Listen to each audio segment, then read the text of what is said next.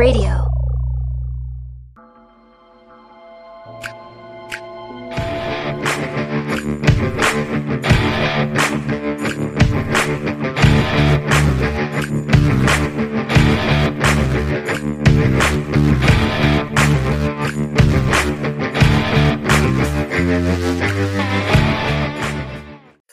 you were just going to beat off the women's volleyball. That's all.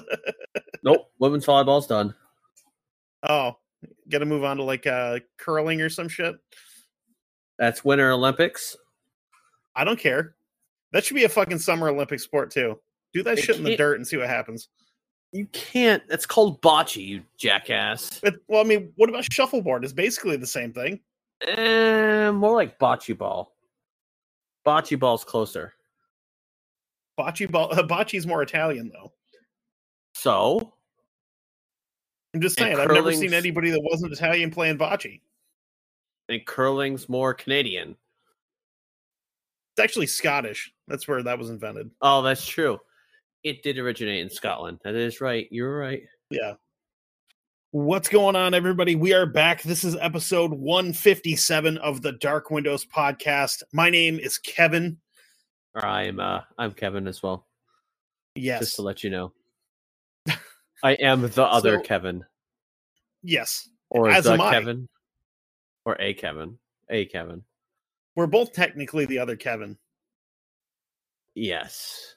depending on whose family you're talking to. Yes. So, Not you, Kevin. The other Kevin. I've, Fucking I've you. heard that. pl- I've heard that plenty of times. right? No, no, no, no. When, when I say, when I say yes, they're like, no, not you, Kevin. The other Kevin. Yeah. My Kevin. Yeah, same on my side. Yeah. So this week we are going to come back and finish up our two-parter on the Norwegian black metal scene. If you are just joining us here, stop and go back and listen to last week's episode because this is not a great place to pick up to get the whole story. You need to you need to listen to last week's as well and what we're going to do this week will make more sense if you've got the, a little bit more background with it. Fucking yeah, it. I'm I'm excited to uh, finish this up. Uh, this is a you know kind of uh last episode was uh enlightening and also kind of um you know different because I mean I, this is a different topic than we're you know well so much different I guess because because it not gets into more like different like there's different things beyond the fact that you know um a murder or something happened i mean yeah a murder Right. happened uh, well technically two murders happened uh, that have to deal with varg but right know. there, there's a there's a lot more behind the scenes stuff here than there is with a lot of the other kind of true crime stuff that we've covered yeah you know th- this one you get uh where we've been getting very in depth with everybody's background not only the person that committed the crimes but also the victims because they're all like a very tight knit small little group. Yeah and, and like not so i mean yeah who committed the crimes or who supposedly suppo like as you know i think you'll talk about in this episode who supposedly committed the crime or who said they did but yeah. didn't you know? Yeah. So if uh if you are ready we can uh we kind of just jump right in. Yeah just yeah, Okay. continue right on. So last week we kind of left off with, with um just to quickly recap you know just to refresh everybody's memories um we talked about the band mayhem uh the lead singer who went by the stage name of dead um killed himself very very brutally. Um uh the and, and, and think and our picture got taken down on instagram. Oh god damn it. They left it up on facebook though. Instagram took it off. Fuckers. Yeah. it said it violated it. Oh eh, that's okay though. That's whatever you know. I think it i think it was instagram. Yeah because it's still up on facebook Huh, I'm surprised. I, I kind of am too. I mean, you can be uh you can you know let a bunch of like fucking 14 year old girls run around barely wearing anything but we put up one picture of a guy with his fucking brain laying next to him and we're the devil so well, it is his fucking brain. Whatever. I mean, what's Wait, more boop. offensive well, a guy with his brain showing. Over like a partially naked teenager see what i mean but anyway so we got we got our pp slap for putting up a picture of a guy that killed himself even though technically we put it, It up was- as a reference point because it was an album cover and i made sure i got the album cover version not just the regular pictures Yeah. So it has like their little their watermark and stuff on it to be like, hey, this is an album cover. Suck it. Yeah. I mean, but I, I guess Instagram didn't like that, Fucking Facebook is- don't give a fuck, apparently. which is fine. I mean, you know, I'm, it, it, is what it is. I mean, They- you know, we we Facebook probably knew that it was going to get taken down. Huh? Facebook didn't even cover it. Like where you have to like hover over it to show the image. They didn't even do that. Oh, well. So Oh. like maybe it says it's a private group. I don't know. Either way. Yeah. Um, so yes, uh, so then we got into um, Euronymous, who was the guy who formed one of the guys that formed the band in the first place, uh, trying to rebuild the band, and um, talked a bit about his record store, uh, Helvete, and uh, his uh, record his record label, uh, Death Like si- Stillness, Silence, Death Like Silence, I think. But yeah, so we also started talking about the guy who's going to become the topic of this episode, a man by the name of Varg Vikernes. Um, this dude is uh, I don't know. He's he's kind of like an onion. There's a lot of layers there. Yeah. Yeah, the, the the more I read, the more I'm like, okay, this uh, there's there's a lot lot going on below the surface with uh with her buddy Varg. Uh, I mean, he's he's kind of a smart dude. he no he's he's very intelligent um can you stick with all of his like beliefs and stuff like that? No definitely not but doesn't mean he's not a smart person because he's a very you know intelligent man. Well, the I mean, the beliefs that I, you know, kind of, you know, heard of, heard from what I saw, which uh, that's only like a tenth, probably, yeah. or like, or him showing his ass a little bit, yeah. Maybe. Um, I could, I could kind of like side with, you know, but yeah there's uh, there's some shit some other shit that goes on that you're gonna go oh oh wait never mind this guy's kind of a prick wow. But it's is it also from somebody else's, you know? Oh, oh no, it's all like directly from like stuff that he said where you go, oh, okay, that's yeah, probably Oh. not the yeah. Um so Varg Vikernes was born Christian. Uh his first name was Christian, which I bet he fucking hated because uh eh, as we'll come to find out, he's got some uh not so sunny outlooks on Christianity. so he's born February 11th, 1973 in the little uh, the smaller city of Bergen, Norway. Uh, so some of the pictures I found of this place, they look exactly like how you would think a town in Norway would look. Um, bunch of like brightly like brightly painted little wooden houses. They're right by the docks. There's a huge mountain range out behind them. And on the other side of those mountains is just a bunch of fjords and stuff. Gorgeous, gorgeous little area. I would love to go visit it. Oh yeah. So I would love. Var- I mean, I'd love to go to like Scandinavia. You know, yes, that's that's that's one of my uh bucket list things. Is I want to Mhm. definitely uh I want to go to Scandinavia, go to Germany, go to like you know the Baltic region. My uncle said that the North Sea is fucking cold as hell.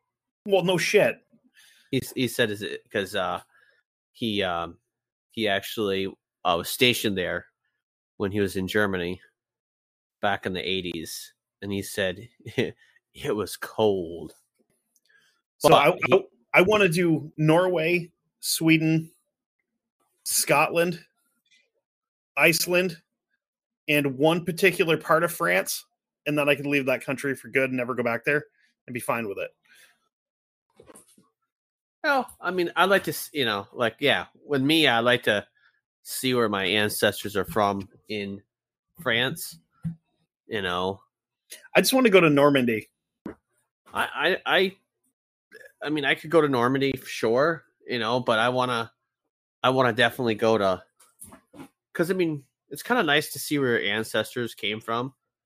You know, that's kind of a good, uh, good thing. Like me, I, I don't want to go to Germany to see where one of my ancestors are from, and then most other time I'd be right in, you know, the British Isles, or other Yeah. than, you know, Germany. I mean, so far Germany and uh, um, France. I mean, supposedly I have relatives from a lot of the other countries, but well, not knowing where they're from because Right. shit's hard to find out. Yeah, it, it definitely is. But anyway, so uh, yeah, Varg from a little Yeah. small kind of uh, what do you what they what do you say? Like it was only like what?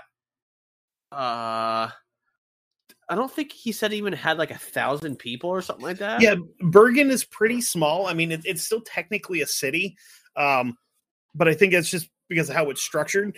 Um, but it is right on the coast. It's kind of right down into, um, I guess maybe the Atlantic, that where where Norway comes down in. Um, That, no, the North Sea there. Yeah. yeah, it's it's it's a it's a, a coastal like.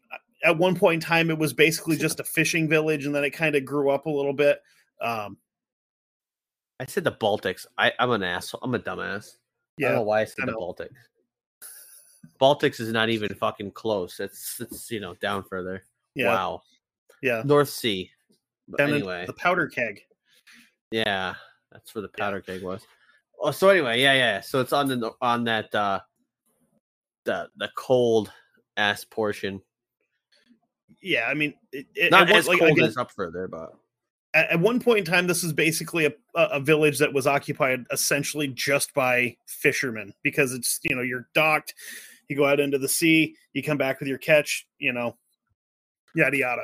well, that's what how mo- fishermen do. most that's how most towns, you know.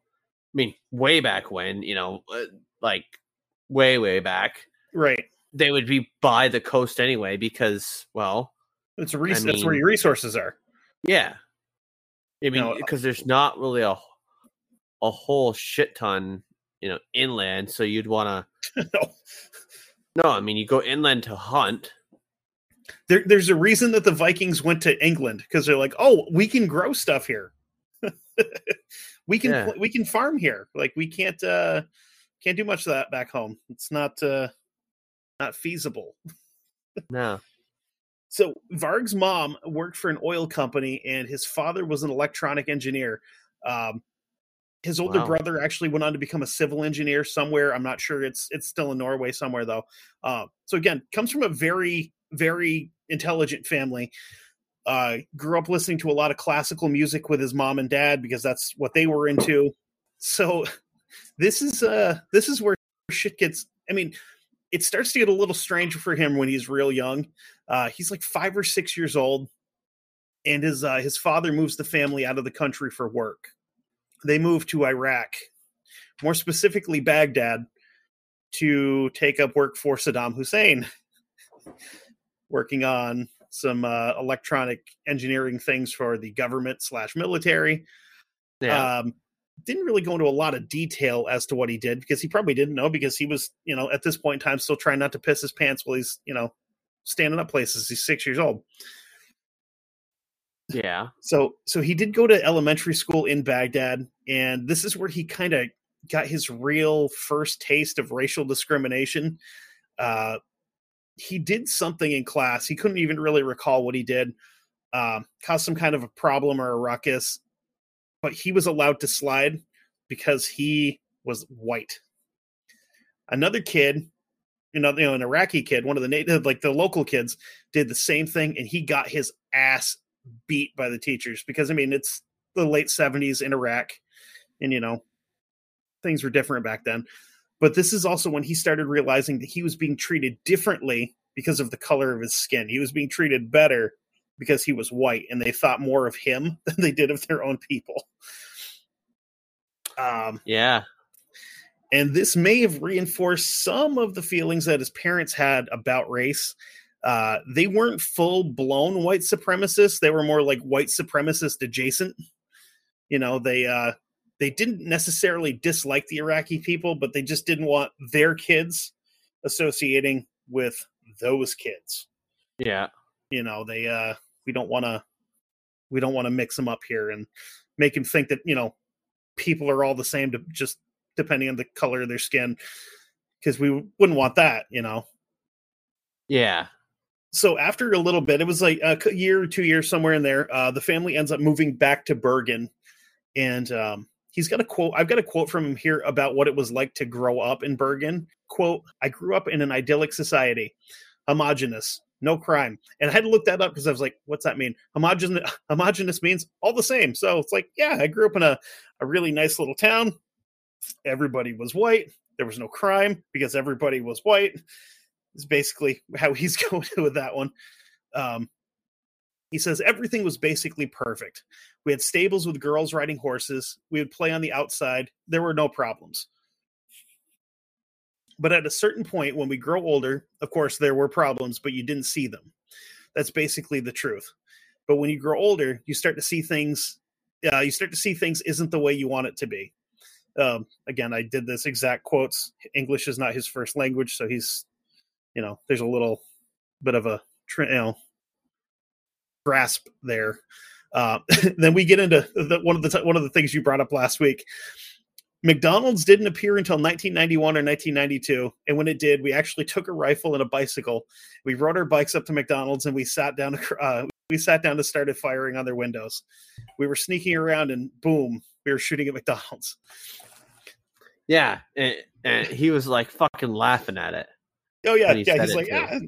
See, the thing is, like, when he says a rifle, I'm wondering if he means like a pellet gun or something like that. Because I, I, highly doubt that a bunch of like eight or nine year olds got access to a high powered rifle and like fucking blowing the windows at McDonald's. Yeah. I don't know. Um, he continues, we stockpiled weapons and munitions to prepare for war because we not only suspected there might be a third world war, we hoped there might be one. Not because we enjoyed not because we enjoyed destruction so much, but because we knew that if you wanted to build something new, you have to destroy the old first. Yeah. Which yeah, it's kind of fucked up, but hey, you know. I don't know what fucking McDonald's ever did to him. Than serve a subpar cheeseburger and probably fucking forget his sauces like they do here. By the age, by age eleven, his parents have divorced, and around age twelve, he starts getting into some like a little bit heavier bands. You know, considering what he has been listening to his whole life, basically. Um, where again, he was listening to a lot of classical music, stuff like that. Uh, he starts getting into bands like Iron Maiden, Kreator, and Celtic Frost, who are all pretty awesome, I, I might add. He also got hold of a copy of Venom's second album, Black Metal, which was a huge influence for just about everybody in the black metal scene. They named the entire genre of music after this album. So, kind of a big deal. So, with this change in music, this kind of uh, motivates him to learn how to start playing music. So, gets his first guitar at, uh, at 14, and by the time he's 17, he's been recruited uh, by the death metal band Old Funeral. Um, and I had to put this in here because it was awesome. One of the first demos they released was called "The Fart That Should Not Be," because it's a bunch of teenagers, and fucking why not? I want to find it, but I couldn't. it's like a fart you shouldn't have had, but turned into a shit. It's either that, it's either a fart that wasn't actually a fart, and you shit yourself, and like you just like shit right into your socks, Yeah. or or it was a fart that was so bad that you basically have to evacuate the building. It's hard to say. Well, oh, oh, on that. Hold on. I gotta tell you this. Okay. Do you have a fart story for me? No. Uh, Damn it. no. Well, no. Not a fart story, but something that, you know, smell and everything else. So Not a fart story, as it were. no, no, no, no, no. So uh so today we're at a uh, down in Springfield. So uh, I'm doing an install of some uh, door holders. Well, we're on the main floor by the elevator, and this girl who's a who's an apprentice for another another company that they're doing uh climate control stuff for or something like that. Well, anyway, she goes to go into a bathroom by the elevator where we're at, and she comes out and she goes, "Yeah, that bathroom doesn't have a a vent a vent in it." Uh oh. yeah. so what does she do? She she goes into the next bathroom and goes to the bathroom. I then I guess apparently she came out. I wasn't there, but she came out and said, uh, yeah, you might want to not go in that bathroom for a little bit. Avoid that one. I just took a man shit in there. Yeah, I was like, oh my god, really? She actually came out and said that? The guy was was like, yeah, she did. but you know, you got to give her credit. Any woman that's like that will that will fully admit like, "Hey, I just took a monster dump and it smells bad." That I get nothing yeah. but respect there. I get nothing but respect. Yeah. Most definitely. So anyway, back to uh Varg and his uh that that fart that wasn't or should have so, been or whatever. so around 1990 uh, around 1990 he leaves old funeral because he's decided that he kind of wants to branch out on his own and this is when he starts his side solo project burzum this is his this is his baby so the way burzum was is he was the only member of the band so this is like black metal nine inch nails he was the only dude he did all the instrumentals did all the vocals he did um, he obviously had somebody help him like mix and master everything, like you know, someone in the studio helping with that part. That part because it wasn't his thing. Nails he wanted to. Whole, is is a band. What's that? They have a whole. Uh, Nine Inch Nails is a whole. Nine band. Inch Nails is one dude. Sure? It's, it's Trent Reznor. That's it. But yeah, okay. the, very few and far between is it like a, a one man project, but the, it Burzum was. Um, and the the lyrics focus mostly on Norse legends and lore uh, and the mythology of like the Norse pantheon, and they kind of he kind of kept his political leanings out of it, which you know I can appreciate. Um, but that's that's also because he was maybe like a little tiny bit of like possibly kind of a neo-Nazi, like more so with the I don't trust the Jews part, not so much with the socialism, but he uh, definitely fell into that whole, you know, the Jews are the root of all evil kind of camp with uh, with those guys like that. Um, huh? I thought it was more like uh, all of uh, Judeo Christianity's evil. Yeah, yeah, definitely. But he he definitely was like, oh yeah, no, because no, the they, Jews they fu- they fucked everything else up, and then yeah, and then you know how how can Christianity or Catholicism, whatever the hell you want to call it, how can it branch out on its and say that Judaism doesn't know what they're talking about or uh Islam since they're all from the they're all Middle Eastern core. religions. Yeah. Yeah, they're all from the he, same core, which is Judaism. He didn't like any of the three, but uh yeah, he really kind of honed in on on Christianity and the Jews definitely did not like these these folks much at all. Um, but like we mentioned last week, uh, like with a lot of these guys in the black metal community, uh, Lord of the Rings was a huge influence. Um, the word Burzum comes from black speech, which is the language used in Mordor, and it means darkness. Actually, engraved on in the One Ring. Oh God, why did I do this to myself? You had to, didn't you? Oh, I fucking sure did. You know what? I'm gonna skip because I'm a little fuzzy on my black speech. I'm just gonna do it in English.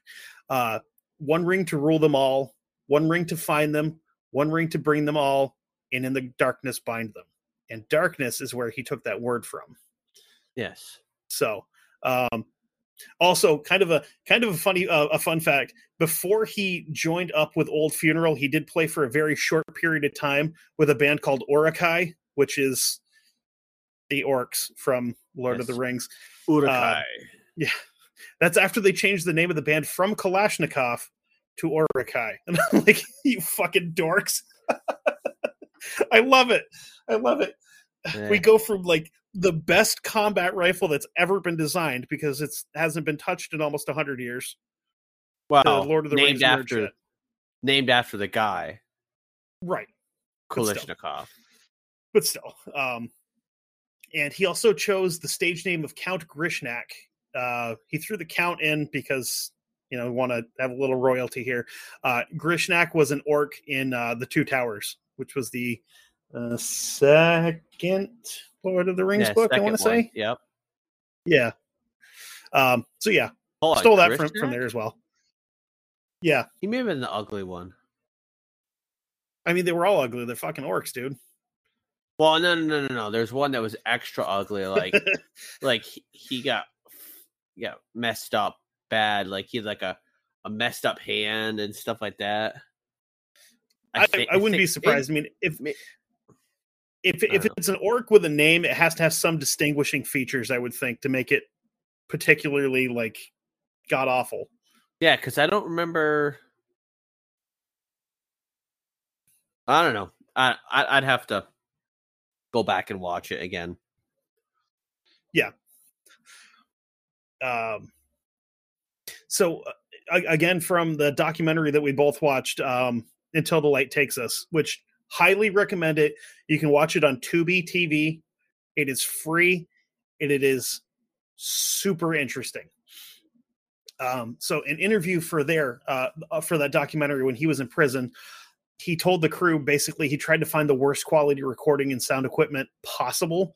Um, for his first album, which he used a blown like a partially blown out Marshall amplifier for all the uh, the guitar and bass stuff. Um, he refused to tune the drums, so basically, if whatever condition the drums came in, fucking he because he borrowed them from somebody, and he's like, okay, well, I'm not doing anything. I'm just gonna fucking play them. They're gonna sound like shit, and they like it. And for all of the vocals, he used, um, like you'd mentioned last week, a busted asshole like microphone headset that uh that kind of sounded like shit but that was kind of the point. So in 1991 a- after doing some like you know recording some demos and getting them out to a few people he kind of gets into the whole black metal community in oslo and starts hanging out at uh at uh, which was uh uh record store slash recording studio. Um so he's hanging out with uh with the other guys from mayhem um, the drummer and singer from Darkthrone are coming in from here, you know, here and there to hang out. Um, guys from a band called Immortal, which also interesting story with those guys, um, including uh, Faust, who was the drummer, who we'll get talking about here a little bit. We mentioned him last week, where when he was a teenager, he killed a gay guy in uh, Lillehammer and fucking Mhm. took off like fucked off to Oslo to get away from it. Um, but we will uh we'll, we'll get into into that a little bit with him. The cool thing is with this was when he when when uh, uh Varg first kind of came to Oslo, he didn't really have anywhere to stay. So he was kind of just sleeping in like the dark, dank basement of the studio. It's like there was like an old couch he just fucking like hunkered down on. Um, because obviously he couldn't share Faust's bed because Faust had a fucking cot behind the counter. Yeah. So after the suicide of Dead, uh, Necro Butcher, who was the bassist and the other founding member of Mayhem, uh, left the band because he was disgusted with the disrespect that had been shown towards Dead after his suicide, where Euronymous was like, ah, I'm just going to take a bunch of pictures first. Okay, this is cool, but I gotta I want to lean him up a little bit. I'm gonna turn the shotgun, take some more pictures. I'm gonna lay him back down. So he took like all these fucking like gnarly pictures of this of his friend that had just shot himself in the face with a 20 gauge shotgun uh, before he called the police. So that kind of pissed Necro Butcher off. So he's like, I'm done. I'm leaving. I'm leaving the band that I helped create. I'm leaving because you're an asshole. Yeah.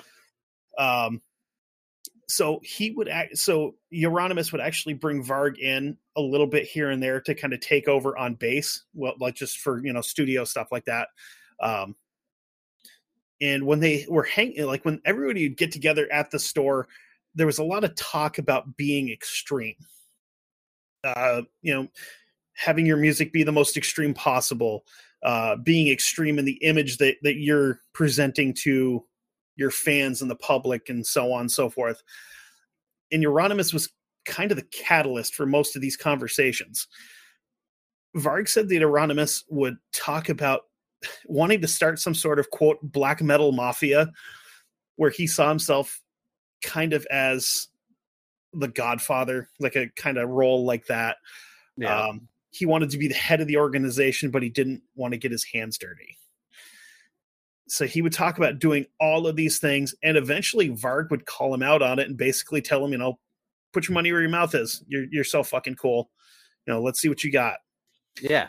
And one of the topics that they would always that a lot of them would get onto pretty frequently was uh doing something extreme to try to punish or push christianity completely out of norway.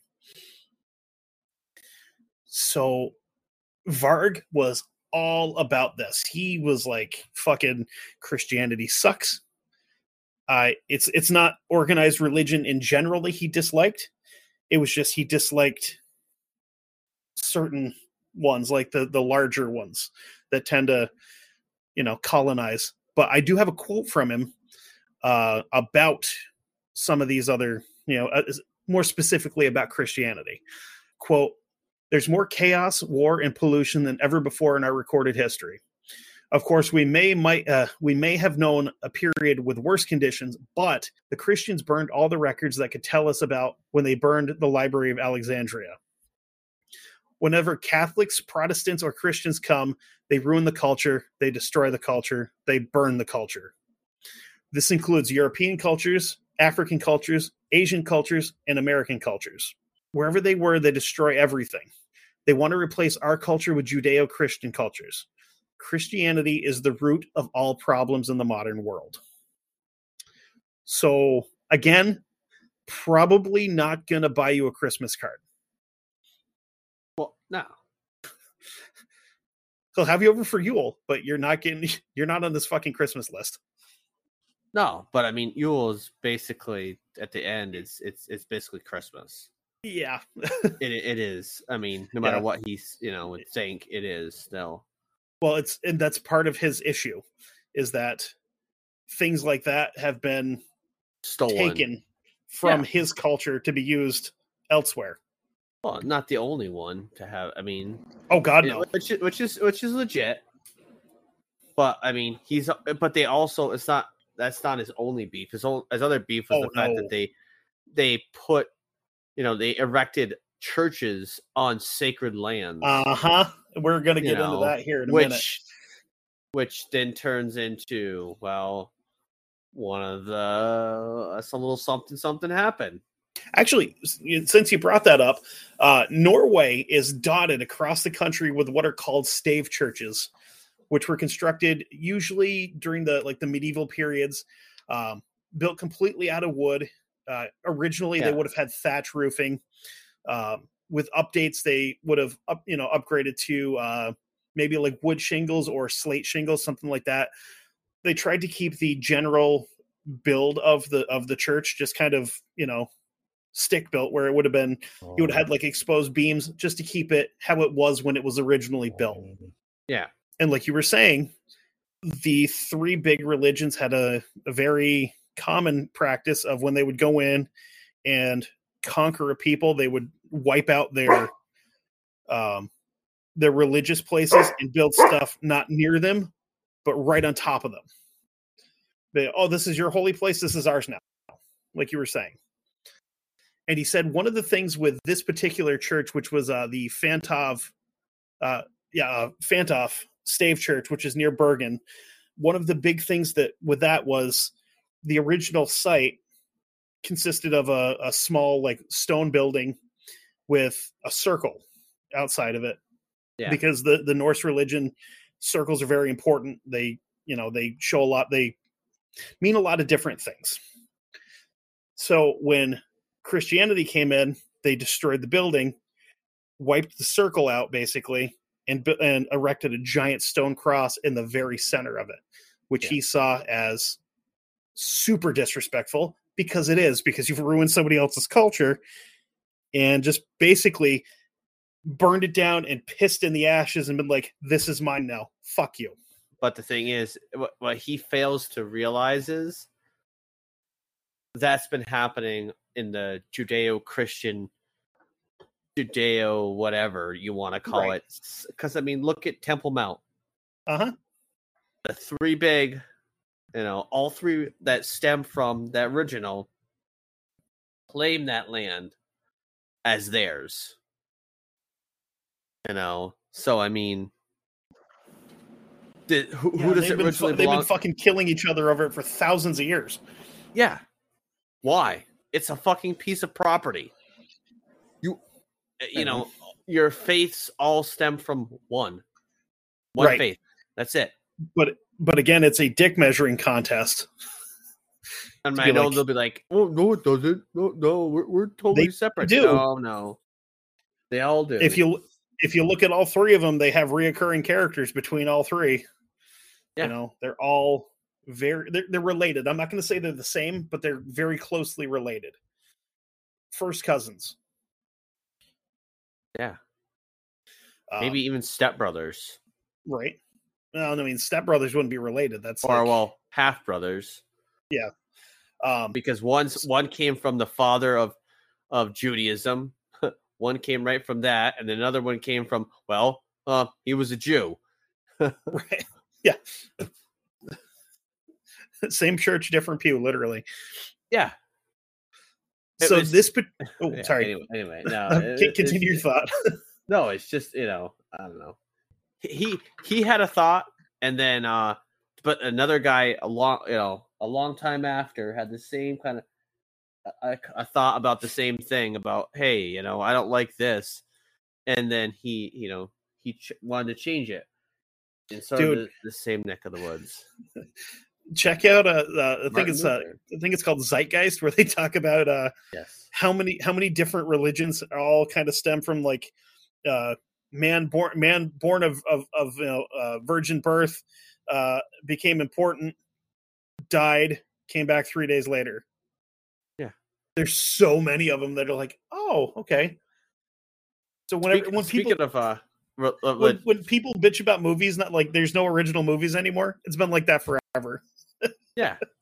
Well, I, I, We I, had, I had to share shit. this.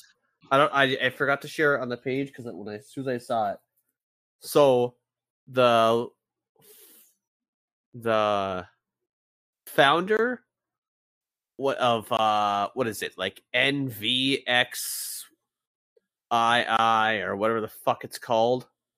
oh uh uh nixium nexium whatever it is Yes. Yeah, that weird like fuck cult Yeah.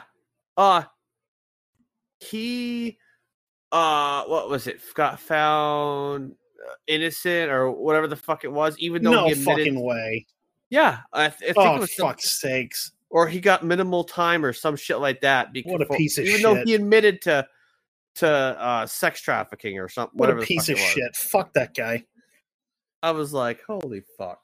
somebody ought to Anyway. find him and hit him in the fucking ear with a shovel Yeah. Yeah. So, anyways, that's uh, that's a different topic. So back Asshole. to Varg. So he, So- he has a hatred, and they and you know the Christians built Catholics, whatever, built fucking Christians built things on, you know, on sacred grounds, yes which So- you know happens so many times in yeah so many different places, not just only you know Sweden.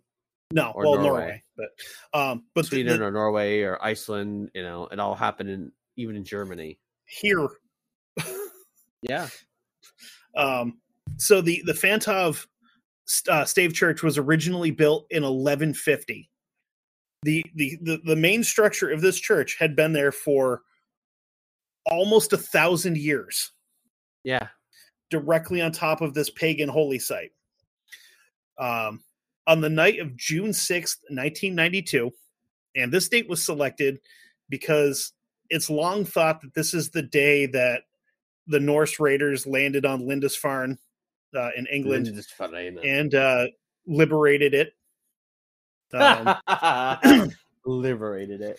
they they you know they they, they stacked monk bodies and priests um, and they sailed back to scandinavia with boatloads of um, treasure that was being held captive by said priests um, Uh-huh, so right. they they freed it from its captors and then Right. proceeded to fucking spread it around where, wherever they went so he selected this day to pay homage to his ancestors who he were was like they're gonna be just fucking up there in valhalla just smiling at me and being like good work kid so he circles the church two or three times uh, with an accelerant of some sort uh, tossing it on the old wood and the ground around it lights a small book of matches and throws it into the the church and watches it erupt into flames. Um, so s- somebody did we should say because yeah, yeah. but strangely enough uh, there was images taken of the church as it's still burning and then as it's smoldering that would be used as the cover of the Burzum album Aske which is uh, ashes in norwegian. So mm, maybe there's a link there you know maybe. Nah, i'm not going to say yes or no. Euronymous wanted to take pictures. No I don't, I don't think it was him No, it wasn't Euronymous because he Euronymous t- talked to talk, but he didn't walk. Yeah, he was kind of a bitch. Um, so when he returns to Helvete, he uh, he tells the boys, "Hey, you guys see what happened?" Uh, and they fucking loved it. Uh, Euronymous again is talking a big game, and Varg's like, "Hey, if you want to prove yourself, come on out. Uh, we're we're going back out for another one. Come on out." So he did exactly that, uh, and he joined in one of the arsons. Um, but from what Varg said, he just kind of stood back and watched as uh, Varg and Faust, you know, set fire to the uh, Holmenkollen church and burned it down. He kind of just stood up on the hillside and was like, "Yeah, this is pretty cool, but I'm glad I'm not doing it." You know. Um, yeah. He, Varg, Varg would go on to say that Euronymous didn't have the stomach for the work, uh, but he still liked to run his mouth and take credit for it. So between June 1992 and January 1993, seven other churches would smolder and die, including one that burned on Christmas Eve of 1992, which is pretty fucked up. Yeah, didn't he say like some of them though were like copycats? Like, Yes. they weren't Yes, they weren't They were. actually uh you know them doing it or Yes, or I'm sorry, because someone doing it. you can tell which ones were the copycats because the copycat ones were usually uh some dickhead probably teenagers going out there and like fucking spray paint like pentagrams and upside down crosses on them smashing the windows out and just like throwing a molotov cocktail into it and it would like damage it with fire but it wouldn't actually burn it down necessarily Yeah. Yeah, because uh, in the media they had said that it was the oh god work of Satanists and Yeah, satanic devil worshippers, worshippers. devil worshippers that played that that awful music. yes Yeah, they well, list, it- they, at this point it hasn't even been tied to the music yet these are just satan worshippers yeah, just so, like, Satan worshippers, so whatever. we had but then had this but then they did the whole like you know the copycats did all the like you know yeah uh, Satan lives or shit like that. Kind of like t- embrace shit. it. again probably teenagers just being stupid um so like everybody thinks that the satanic panic was just like localized to just the united states in the 80s and no no no no no no the shit went across like overseas because you go from the united states which is based on a religion essentially to a country that has fully embraced it like a lot of countries in Europe have still have like blasphemy laws on the books to this day where you can be put in prison for talking shit about the pope um they they, they take it more seriously there than we do here i think um Well, because ours is a ours is a country, I guess, founded on no Right. religion. Um, so eventually, Varg gets brought in for questioning and is detained and then arrested for some of these uh, some of these arsons. Um, no one really knows how anybody found out who it was, but he kind of, in some of the stuff I read, he has a theory that, you know, there's one guy who's kind of like real big in the scene that thinks he's hot shit, who's now being overshadowed by a guy who's actually doing something. He thinks Euronymous is the one that fucking dimed him out. So he's Of facing course. multiple counts of arson. Of course it was because he He's, spoke uh, to the fucking goddamn the the the the fucking media. yeah. So here's the thing though. He gets away with it, but he said, I was found not guilty. Never once did he say, I didn't do it. I was found not guilty. Which, I mean, that's like OJ Simpson writing a book called If I Did It about how his fucking wife and her buddy were murdered. It should have been titled "If the glove don't fit, you must acquit." it should have it should have been called I was in a different state. I definitely Yeah. didn't kill my wife. But, you know, Well, so I- smart. I heard somebody say that, that there's a conspiracy theory that actually he didn't do it. It was someone else. It was someone completely else that Ah. actually did do it.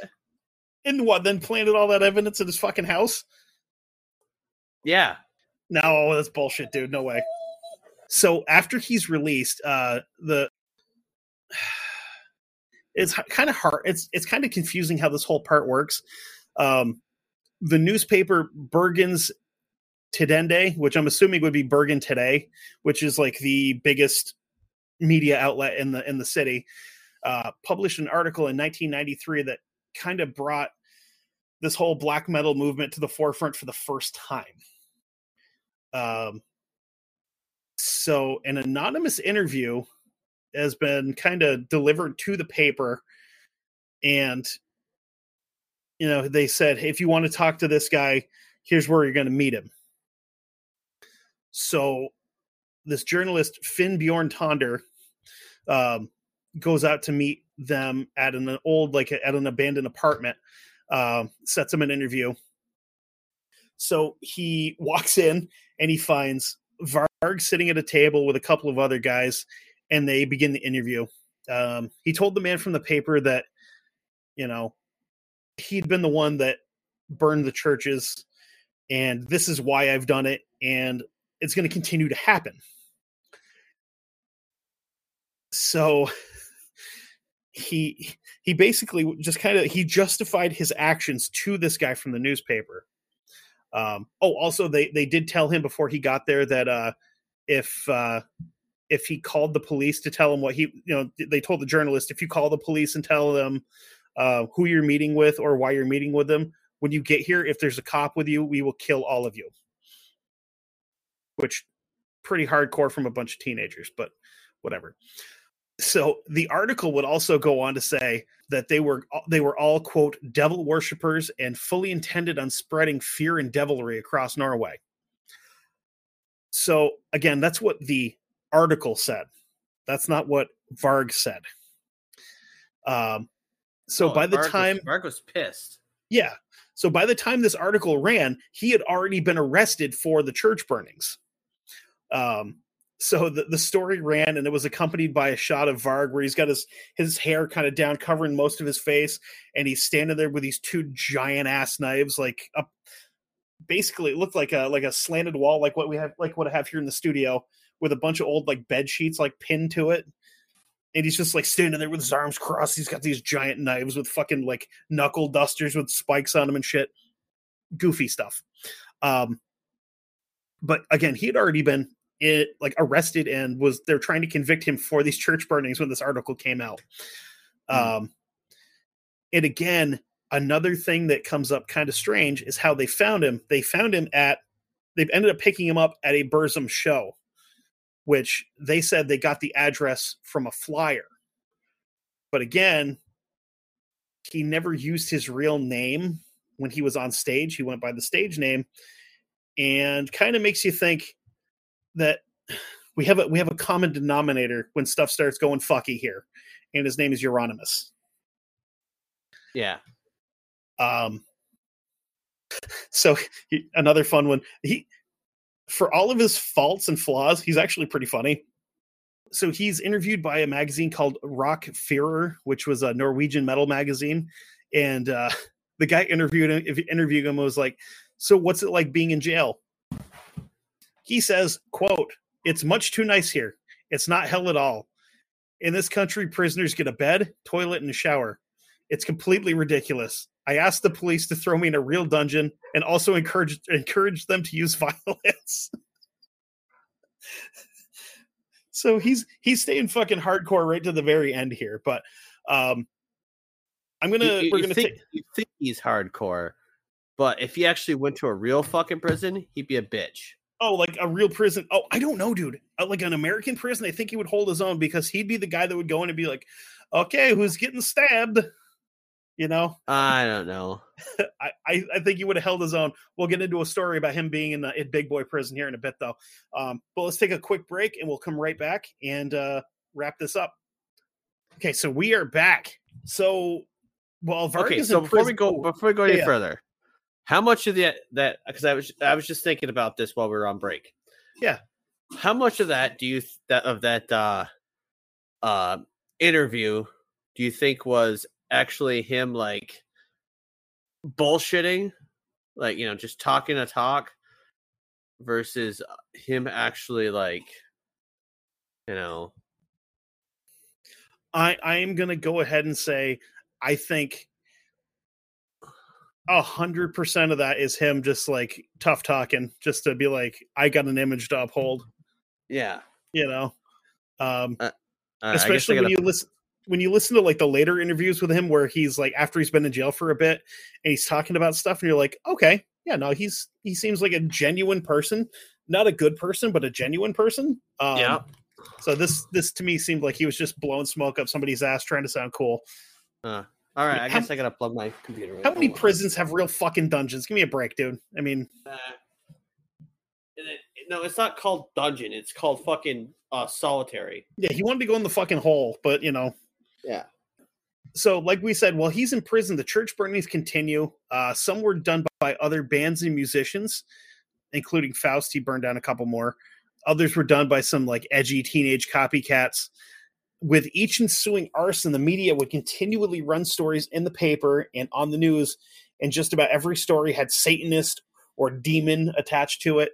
Uh, this is because the article that uh, that got Varg arrested uh, uh, had basically said that everyone attached to this black metal music is a Satanist or devil worshiper, Yeah. which isn't true. They don't worship the devil. They don't even like the devil because he's associated with Christianity, um, and they don't like anything to do with Christianity, Satan included. So. The, the, the, the media is whipping themselves into a fucking fervor over nothing Yeah. because it's you know they you know. So when some of these younger guys were going into into helvete they'd be you know they talk to Euronymous and go hey we want to go out and burn down a church. And he was uh, according to uh, hellhammer who's the the drummer for mayhem um said that uh Euronymous would would just like yeah go out and do it. Uh bring me back your report. Let me know how everything went.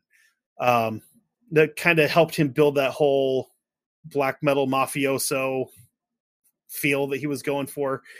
And uh this kind of confirmed what the media is saying about the movement. And varg who is still in jail is just yelling at the top of his lungs no this is not what it's supposed to be at all. So in the long run Euronymous was encouraging people to do things that counteracted his not wanting the music to go mainstream in the first place. Yeah. because if you remember, that's why Dead killed himself, according to him, is because you know the music got too mainstream. So this guy is he's a he's a fucking turd. Like again, the common denominator with everything going sideways in the story is him. So when Varg is released from prison in 1993, he and Euronymous have a huge falling out. Um, you have Varg on one side saying that the reason that you know the reason he did what he did with the church burnings was to drive Christianity out of Norway and to return to his ancestral religion.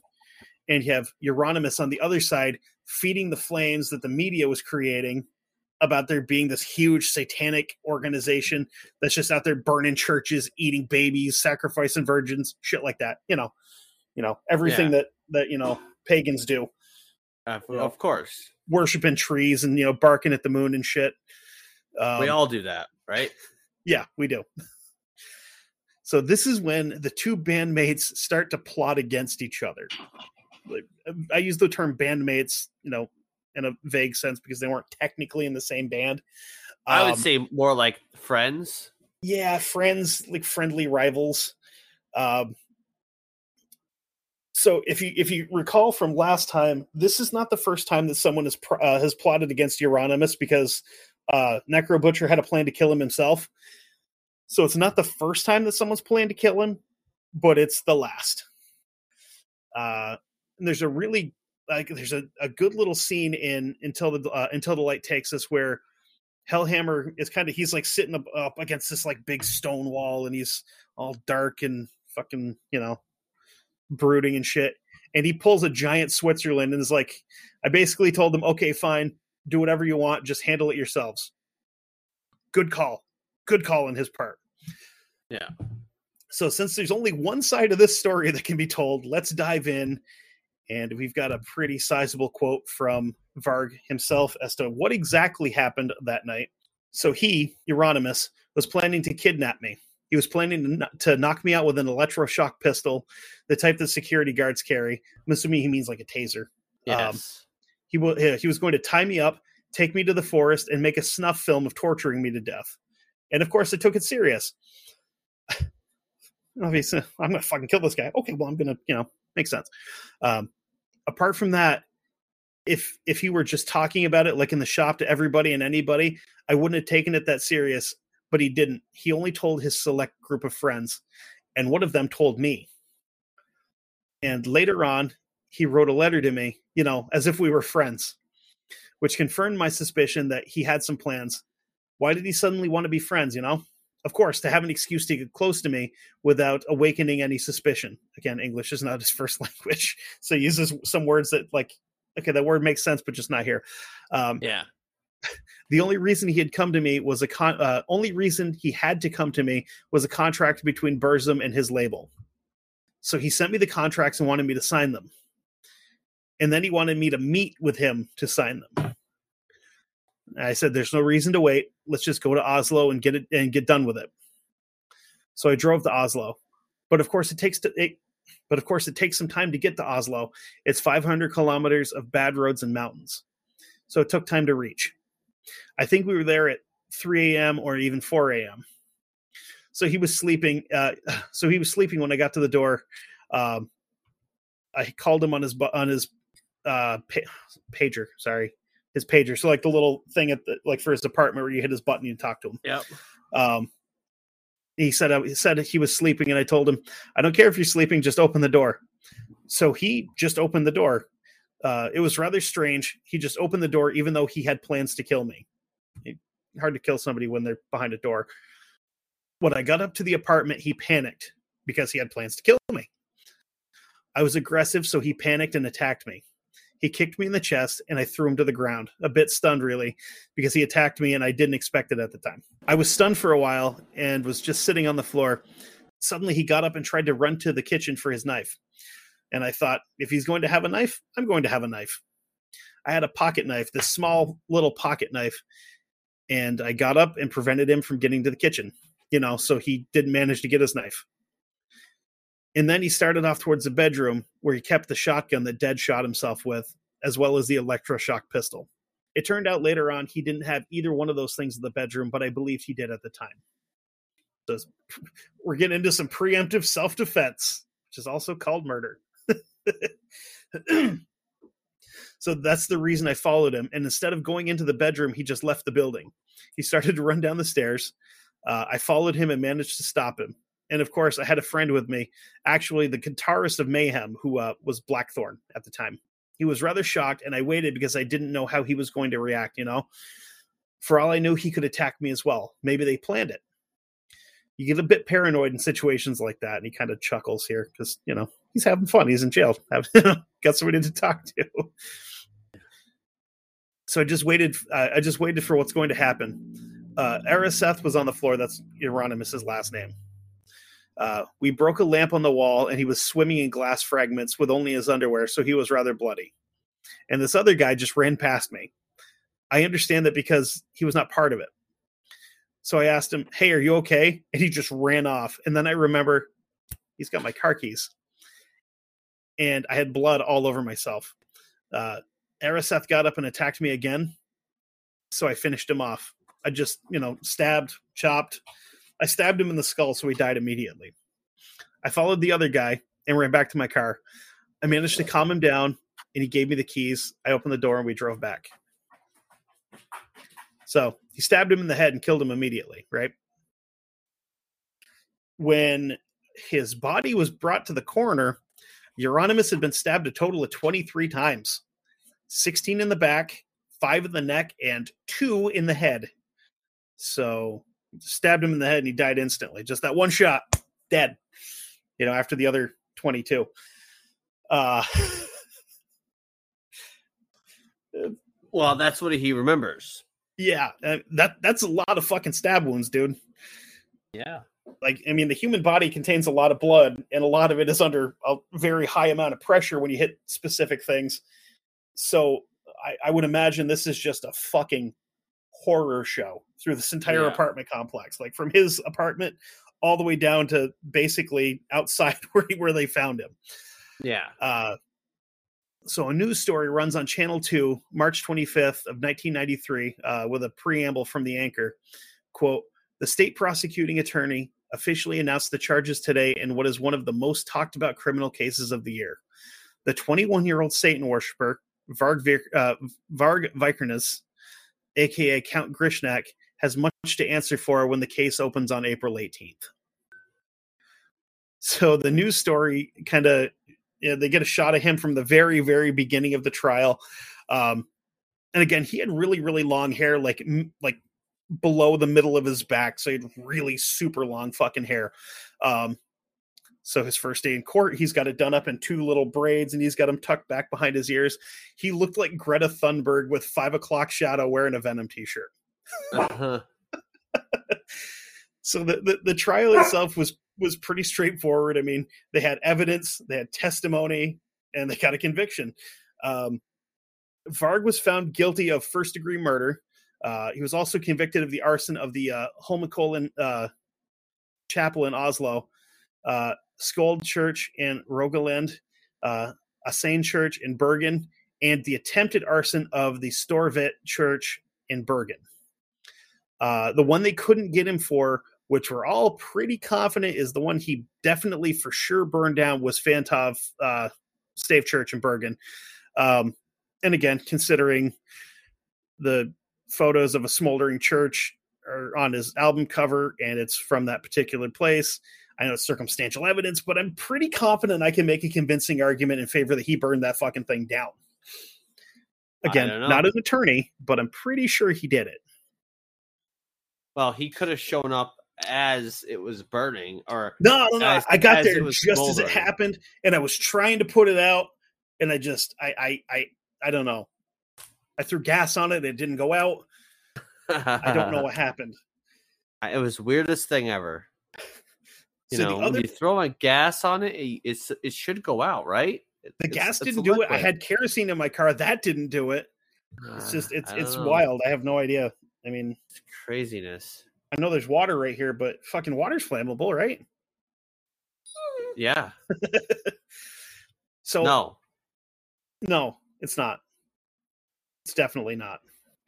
So another person was tried, and that was Faust. And Faust took a deal and testified against Varg and received a 14 year sentence. Um, so he testified against him in the church burnings because he was not involved with the murder. Um, so when it came time for sentencing, uh, Varg took his, his seat in his bathory shirt and waited. Uh, quote, when I got the sentence, I already knew I was getting 21 years. That's the maximum penalty in Norway. It's not much by American standards, but that's maximum in Norway. The judge was really eager and happy to give me the 21 years because she wanted to underline that we do not tolerate this type of rebellion in Norway. And of course, they were expecting me to be like wetting my pants or something. And it just made me smile, really. I just turned my head to the audience and smiled. And from what I gathered, they smiled back. Um, I'm gonna actually post the picture of him in church, him in uh, court with his his little smirk, and you're just like, I want to. F-. Even if you agree with what he did, it's the kind of smirk where you're just like, I want to slap it off his face, you know. Yeah. It's kind of like uh, you, you remember uh, when we did the uh, the Max uh, Maxim Gelman episode, yes. and he had that, That fucking grin shit. on his face. You're just like, I want to punch him. um, Hopefully he's uh taking it up the butt real hard in in uh you know in prison. Yeah, I hope so. So in August 2003, uh, Vikernes was uh, transferred from maximum security prison uh, in Bergen to the low security in uh, Tonsberg. Uh, on, on October 15th, the local paper, uh, Tonsberg Blad, published an article that criticized him. On October 26th, Varg went on the run after being granted a short leave. He stopped a car in, in Numedal. Inside was a family of three who said that they hi- uh, he hijacked the car at gunpoint, and about 19 hours later, police stopped the uh, stopped the car uh, in Romerike and arrested him. The car contained knives, a gas mask, camouflage clothing, a portable GV- a GPS navigator, maps, a compass, a laptop, and a mobile phone. Police also found a uh, a handgun and an AG3 automatic rifle, which I'm not sure what that one is particularly, in a cabin in Rollag where uh, where Varg had hidden during his escape. Uh, they concluded that his escape was quote well planned and involved assistance from several people on the outside. Uh, before the escape, Varg gave his mother a letter. Uh, in it, he wrote that he had received, ooh, Jesus, he'd received death threats from another, uh, and another inmate had tried to strangle him shortly after the newspaper article was published. For his actions, 13 months were added to his sentence, and he was moved uh, to a prison in Ringerike. Ringerike, I don't know. Um, Was it, So- what was that? What was that rifle again? uh, an AG3. I'm assuming it's probably a Heckler and Koch like G3 kind of thing. Probably a knockoff of it. I think it's Russian. Let's see. Because we're, we're gun nerds, we have to look this shit up. Oh, it is Heckler and Koch. Heckler and Koch. AG uh G three. Yeah, so the AG3 would probably be uh, either a typo or uh, like a, a knockoff version of it or something like that. But I'm assuming a typo on my part. Um, so in July 2004, he's moved back to the maximum security prison in uh, this time in uh, Trondheim. Oh no, Uh, it's a Norwegian rifle. Is it okay? Yeah, it's uh Yeah, it's like a um it's like a G3. It's like a G3. Yeah. It is. It's it's but it has a collapse uh, yeah, it has cut like a whole bunch of different accessories that you can get with it. Nice. Collapsible stock or fixed stock. Got a bunch of variants. Yeah. So during his time in prison, uh, the documentary crew that we've talked about before, uh, they interviewed him and they covered a whole slew of different topics. Um, and they asked him, you know, how, what's it like being in prison this time? And he says, "quote I'm kind of like, you know, I have an ambivalent feeling in this context. In one sense, of course, it's hard to have to be without freedom to move wherever I want and stuff like that. In another sense, it's kind of a positive because I have the opportunity to like read books and focus on more important things. It's like I consider it as a stay in a monastery. Yeah. So the fact that this guy's like, nah, prison's like being in a monastery, you're like, dude, uh, probably not the right reference for you to be using. Well, I mean, Maybe when not. your when your prison is uh is basically like you know a spa oh dude this motherfucker like okay so he served out a sentence in trondheim um which again his cell looks pretty comfy he's got a bed he's got a chair he's got a desk with a computer he's got a window that opens up but there's bars on the outside of it and he's got goddamn carpet he's got carpet in his prison cell Like, how the fuck? You should not be this comfortable in prison. I mean, but again, he also killed somebody, went to jail for 21 years because that's their maximum sentencing. Um, fucking, I, I don't get it. I, I just, I don't understand it. So, in 1994, he discovers a new passion, and that's writing. So, he writes a book called Vargsmal, which is uh, Varg's words, uh, where he took up a defensive stance against the media and their portrayal of him. Uh, 1998, he wrote Teutonic Mythology and Worldview, which is fairly self explanatory. Um, and he, so, and he, like, as he's in prison, obviously he gets his standard parole hearings, and each time his appeal is denied. That is until March 10th of 2009, when after 16 years of a 21 year sentence, he's released from prison. So after being released from prison, he continues uh, his his Burzum project. He releases three new records: uh, Belus, Fallen, and Umskipatar, which I probably butchered the fuck out of that. Anybody that speaks Norwegian, correct me, please. Umskiptar, I don't know, whatever. Um, he then released an album of re-recorded, remastered tracks from some of his older albums. Um, he gets married to a French woman who uh, by the name of Marie Cachette. Cachette, whatever, it's French, so fuck him. Yeah. Okay. um, and uh, remember, I said he he was you know put on trial for something in the country never been to. I was wrong. Uh, after he married her, he did move to France. Um, he started up his YouTube channel, which he called Thulian Perspective, um, where he talks about all kinds of crazy shit, um, including you know the development of his RPG that he's created called MYFAROG, Uh-huh. uh, which is like a mix of D and D, but with like so it's D and D, and then you have all kinds of different like European mythology, especially with a, a very heavy focus on Norse mythology. Um, you can pick the fourth edition of this bad boy up on Amazon right now for the low, low price of ten dollars Oh. for the uh, the uh, player's guide to kind of learn how to play it. Uh, it's basically a 270 page rule book, so I'm sure that's a fun read. Oh yeah. Uh, Definitely. so it's like it's like the D and D player's guide, but twice as long. yeah. So uh, speaking of his French wife, uh, he and his wife Marie were arrested in Corrèze, uh, which is like kind of from what I found of it on the map. It's kind of like out in the middle of nowhere, but it's like just south of the exact middle of France. But there's like no other big cities around it. It's fucking like plopped out in the middle of nowhere. Okay. Um, So they're arrested on suspicion of planning acts of terrorism because his wife bought four rifles. So they were eventually released not too long after they were arrested because the French police found that she had a legal permit to buy said rifles because they live out in the middle of nowhere. They want to live off the land. They're going to start hunting, stuff like that. Um, yep. Yeah. and they also they also couldn't identify any targets for their terrorism because you know they didn't have any uh, they did however charge varg with quote inciting racial hatred which is a criminal uh, criminal offense in france um, the authorities tried to con- uh, accuse him of trying to get others to um, attack jews and muslims uh, i'm assuming he left christians out of it because france is pretty thickly populated with Christians, I would assume. Um, yeah. Christians, Catholics, whatever, you know, whatever fucking breed of Christianity that they subscribe to.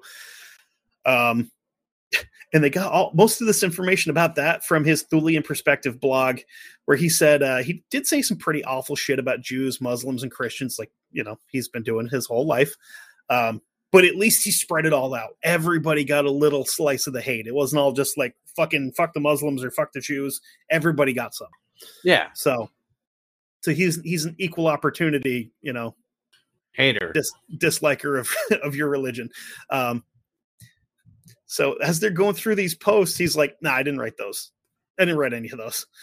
Uh, he's he's the only person that had uh, had access to creating posts on the blog. so, like, no, fucking, I fell on it in the shower. No, no, you're the only one that has access to fucking creating these, dude. So, like you did. Somebody this. hacked my shit. Yeah, somebody hacked my fucking Twitter and was like saying all this awful shit that I've been saying since I was, you know, 17 years old. I'm reformed. God damn it! I didn't Yeah. say any of that. so he he did under uh under court order remove all of that stuff from his blog.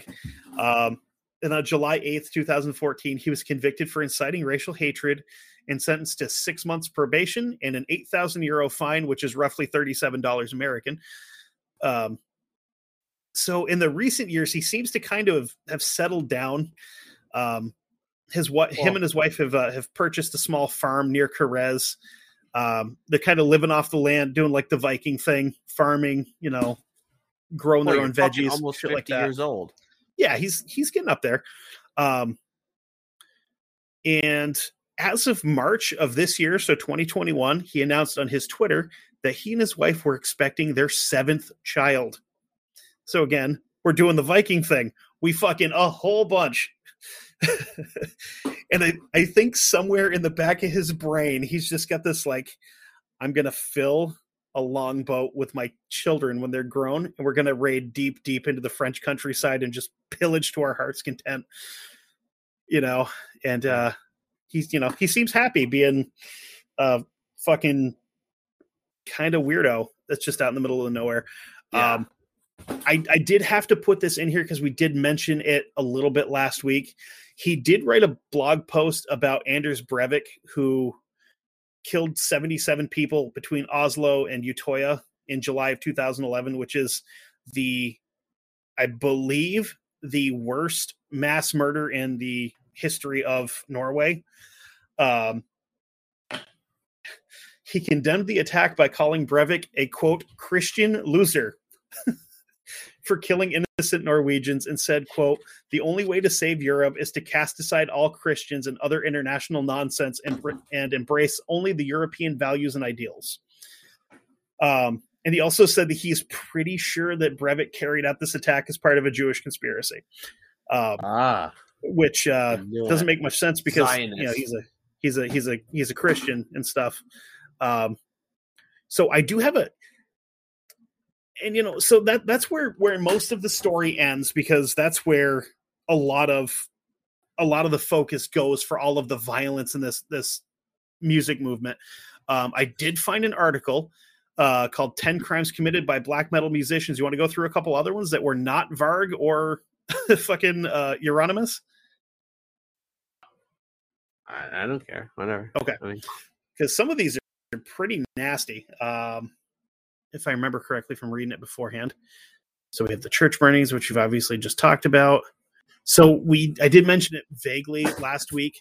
Uh, the band Gorgoroth uh, held a black mass in Krakow, Poland, uh, on February first, two thousand four, during a uh, during a reco- uh, wow. During a recording for a DVD concert in Krakow, Poland, the legendary Norwegian band Gorgoroth displayed sheep heads on stakes, satanic symbols, a bloodbath using 80 liters of actual sheep's blood, and four naked crucified models on stage. A police investigation took place with uh, with allegations of religious offense, which is punishable under law in Poland. Again, there's a lot of countries that still have religious laws on the books. Um, they're also charged with cruelty to animals. Um, though these charges were considered, the band was not charged uh, as it was ruled they were unaware of the fact that they were doing what of what they were doing was illegal.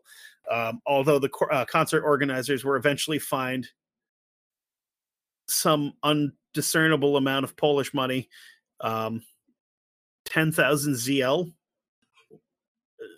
Uh, they they were fined ten thousand liters oh, in two thousand seven. Um, Uh-huh. yeah so there's that one um hmm, uh, another guy sexually assaulted his girlfriend with a tattoo gun which sounds fucking terrible. Um the band Stalaggh ab- abducts mental patients for project misanthropia. Uh Stalaggh uh, were a black metal experimental noise group who took their name from the german word word stalg which was a world war ii concentration camp. Super fucking cool guys. Um, the extra G and H at the end of it, according to band members, stand for Global Holocaust. So yeah, neat. Um, In an anonymous interview, they uh, the collective claimed that the real uh, the real names and faces of the members involved will never be revealed as uh, and they will never perform live. Stalaggh found a small uh, small cult like fan base uh, due to the fact that they actually have mental patients do the vocals for their albums. One particular quote guest vocalist was locked away for brutally stabbing his own mother over 30 times to death at the age of 16. So they basically took all these like super mentally ill people that are in hospitals and they just let them scream into a microphone and that's their vocals. Um yeah, uh Silencers Nattramn attacks five year old girl with axe. Eh, we don't need to read about that. That's fine.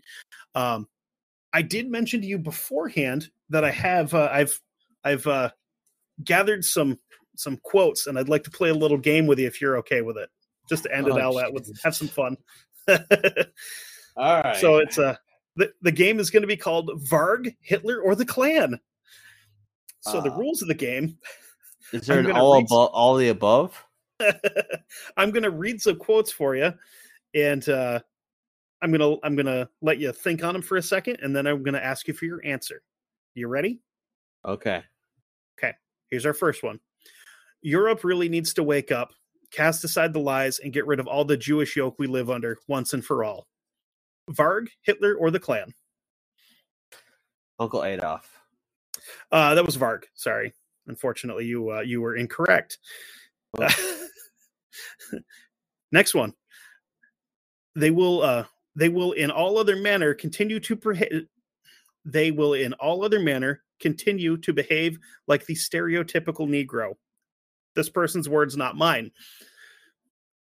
Varg, Hitler, or the Klan? Clan. Ah, that was Varg again. Sorry. You motherfucker! If all of these are fucking Varg, I'm gonna shoot you. Okay, next one. My own growth comes not just individually, but mainly as part of a greater good. Fuck it, Varg. Yeah, you're right. That one's Varg. Last one. Being attacked I by the press. I hate me too. It's okay. Being attacked by the press is not something I see as a problem, but eh! rather a, a Varg. conf- but rather a confirmation that I am on the right track. Yes, you are correct. The answer to that one, surprisingly, was Varg. Um, You, So you I- tricked me, you son of a bitch. I, thought didn't were- trick you. I- Yes, you did. I thought did these not. were actually gonna be quotes they they are quotes. from from different people. I thought multiple. You a. But that's the beauty of these quotes is they could have been from fucking any of those other scumbags, but they were from our one particular scumbag. Nah. So, um, but yeah, so uh, so that's that. Um, and also, I kind of like I stumbled into a rabbit hole. Listen to holy shit, you were just getting molested by your dog, aren't you? yes. She's just fucking rocking your shit as we speak.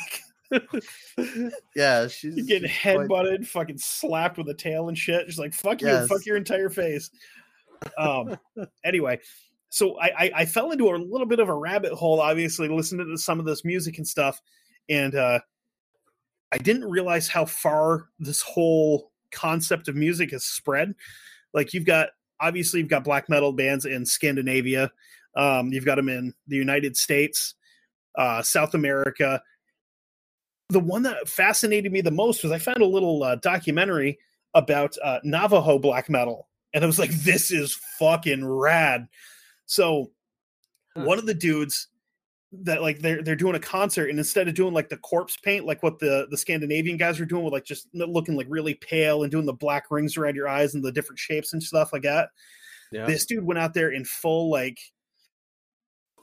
it's gonna sound stereotypical, but like dances with wolves style like war paint where it's like from like the, the bridge of his nose up is painted white, the rest of his face down, like down to his neck is painted black. It Mhm. was fucking terrifying. And I'm like, these guys are awesome. That's the whole point of it. You know that, right? yeah. Yeah, it's it's yeah. But That's the like, whole point of war paint is actually to scare the fuck out of your opponent. Yeah. And I mean maybe it's a little bit of a uh inherited memory, but I was like, oh dude, an Indian guy in war paint, that scares white folks. but it was like and like just kind of listening to where where they come from with it it's like they're talking about how awful their lives are on the reservation and they just put it into their music and it's like this is fucking dark like i Hmm. knew they had it shitty but like that's really really bad god Wow. damn but i mean they're, they're ma- they make a, they're making a name for themselves and it's like this is it's it's fucking crazy to watch because it's it's not like it's it's the same kind like style of music but it's just different uh, like it's completely different somehow but it's the same concept kind of. Um Yep. that's what's so cool about music is you can have stuff that's you know in the same genre that is completely different from everything else. Um and i unfortunately i cannot remember the name. I will not conform is the name of the band that they followed. Um pretty fucking cool. Check them out. Um but other than that that's uh that's what i got for for uh, for black metal. Sweet. and holy fucking what a doozy that was uh yeah. had a lot of fun. Glad we finally got to do this one because it's something that I've been fucking whining about wanting to do since the beginning of the show. Oh, you have So, been. I really have been. Uh-huh. Big but- winner.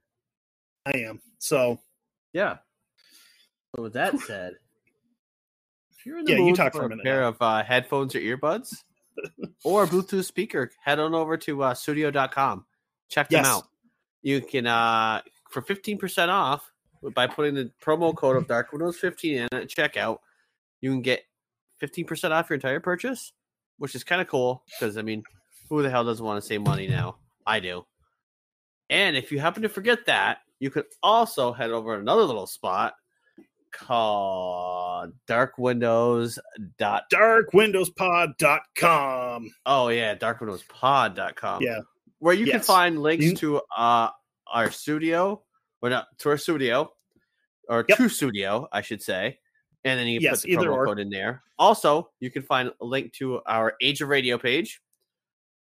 And or you can if you don't want to want to listen to us, you can also you know peruse Age of Radio for any of the podcasts that are on there. You might find your next best podcast after find ours, your next obviously. favorite podcast. No, no, no. Ne- next best. Come on. Uh, because we have it all. We have uh, true crime. We have sports, uh, self help. Uh, help beer making. I was going to say we have a couple different kinds of self help. We have like self motivational stuff, and then we also have beer. So, I Yep. mean, beer's helpful. Uh, we on there also we have links to our Facebook, Twitter, which is via Instagram. Yep. Um, yes. you can check us out Uh, there. we are also, Dark uh, Windows if, Podcast uh, on Facebook. what's that? Dark Windows Pod. We're we're Dark Windows Podcast on Facebook. We're Dark Yes. Windows Pod on Instagram.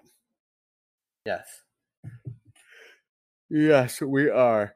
Also, uh, you, you can email us at darkwindowspod at gmail.com if you want to, you know, yell at us more Yes. or just give us, you know, you know, like phrases or say, hey, you could do this or that, whatever, or even suggestions. Um, and if you want to give us suggestions, hell, you can even reach out to us on the Dark Windows Facebook Oh, shit, page. yeah. You can message either Uh, one of us directly and be like, "Hey, dumbass, do this episode." We'll be like, "Sure, okay." We'll be like, hey, we- dumbass, we're possibly going to do that episode. We we we cave to peer pressure very easily. Possibly. uh, also, let's see. Oh, yeah. Before we all forget, we always forget this one rate, review, and subscribe because you Yes. can find us everywhere. There's only a few places where you can leave it where you can leave like a, a, a review though, which is kind of dumb. I I don't like that. Yeah. Um, but oh, well, we're well, we're on before we take off. We do have a piece of artwork that was uh, uh, that was sent to us by one of our followers on Instagram. Uh, it's uh, Skin Walk Art, S K I N W A L K A R T, all one word. Um, one of the people that was super excited when they found out we were doing a, a black metal series, and uh, messaged us a, a, piece of art that they had done that I'm going to uh, I'm going to throw up on the Facebook page. I've already shared it on Instagram. Um, super cool, super cool. Um, I will send it to you right now as we're speaking. Um, I'll, I'll look it up right. No, no, I got you. It's coming through to you now. Um, but I definitely want to. Uh, I want to share this onto the Facebook page and uh, go over to Instagram and check out the rest of their stuff. They do. Uh, they do some really really cool artwork on there. Um, but uh, yeah, I mean that's that's what we got for uh, for our friends in Norway, and Uh-huh. um, we'll be uh, we'll be back next week with uh, an episode that's going to be just as much of a surprise to you as it is to us because we have no idea what we're doing yet. Yes, that is very very uh, true. We will we will figure that out within the next uh I'm assuming 12 hours or so.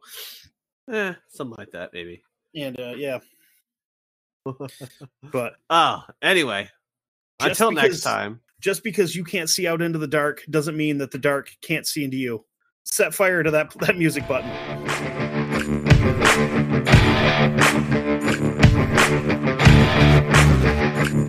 Thank you.